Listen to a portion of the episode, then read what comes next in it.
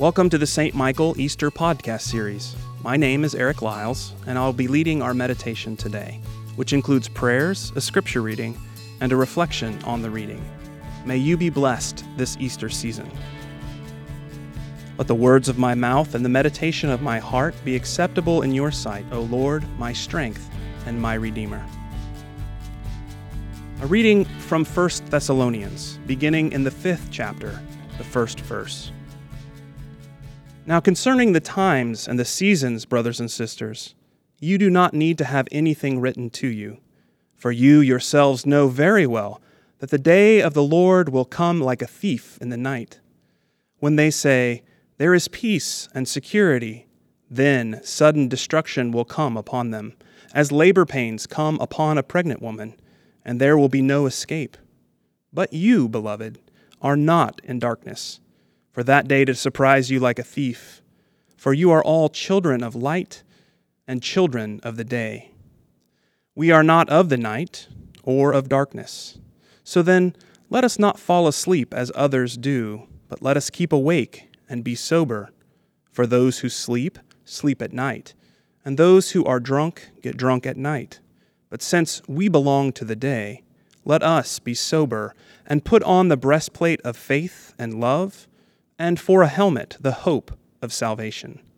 For God has destined us not for wrath, but for obtaining salvation through our Lord Jesus Christ, who died for us, so that whether we are awake or asleep, we may live with him. Therefore, encourage one another and build up each other, as indeed you are doing. We are living in strange times indeed, as we shelter in place and long for the coronavirus and COVID 19 times to come to an end. We hear these compelling words from Paul to the Christians in Thessalonica. Paul was himself convinced that Jesus was coming back any day. The faithful in Thessalonica believed this as well, and they were concerned that as they were waiting for Jesus to return, some of their community had died. What was to become of them? Paul reminds them that although Jesus has not yet returned, he certainly will, and that they know not only how to survive this time of waiting, but indeed to thrive. His words offer encouragement for the time of waiting we are in just now. First, Paul reminds us that we have an awareness of God's love, we know the promise of resurrection through Jesus Christ. Death is no longer the end of the story. Those who have died during this novel time, and those who have lost loved ones know how difficult our physical separation can be. Now, more than ever, all people of faith need to embrace and hold fast to God's love and the promise of resurrection. Secondly, Paul reminds all the saints that we are equipped to face the trials and tribulations of the world. We are to dress ourselves with the armor of God, putting on the breastplate of faith and love and the helmet of the hope of salvation. As saints who wear faith, hope, and love, we are equipped to face all of the difficult times that this world throws at us.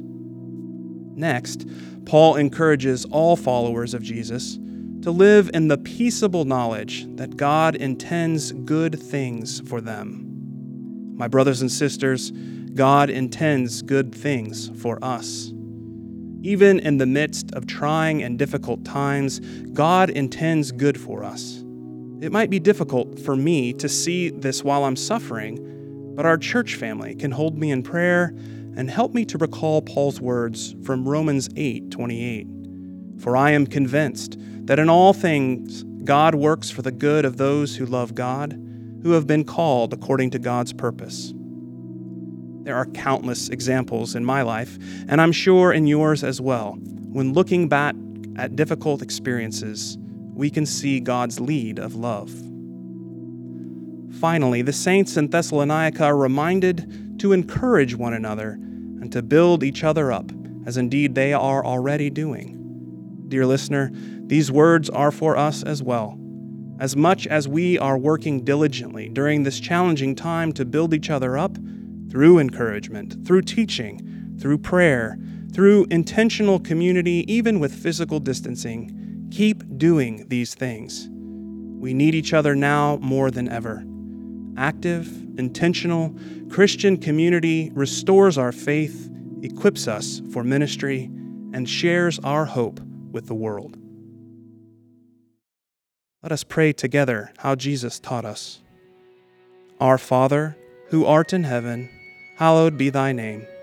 Thy kingdom come, thy will be done, on earth as it is in heaven. Give us this day our daily bread, and forgive us our trespasses, as we forgive those who trespass against us. And lead us not into temptation, but deliver us from evil. For thine is the kingdom, and the power, and the glory, forever and ever. Amen. O God, the author of peace and lover of concord, to know you is eternal life, and to serve you is perfect freedom. Defend us, your humble servants, in all assaults of our enemies, that we, surely trusting in your defense, may not fear the power of any adversary through the might of Jesus Christ our Lord. Amen.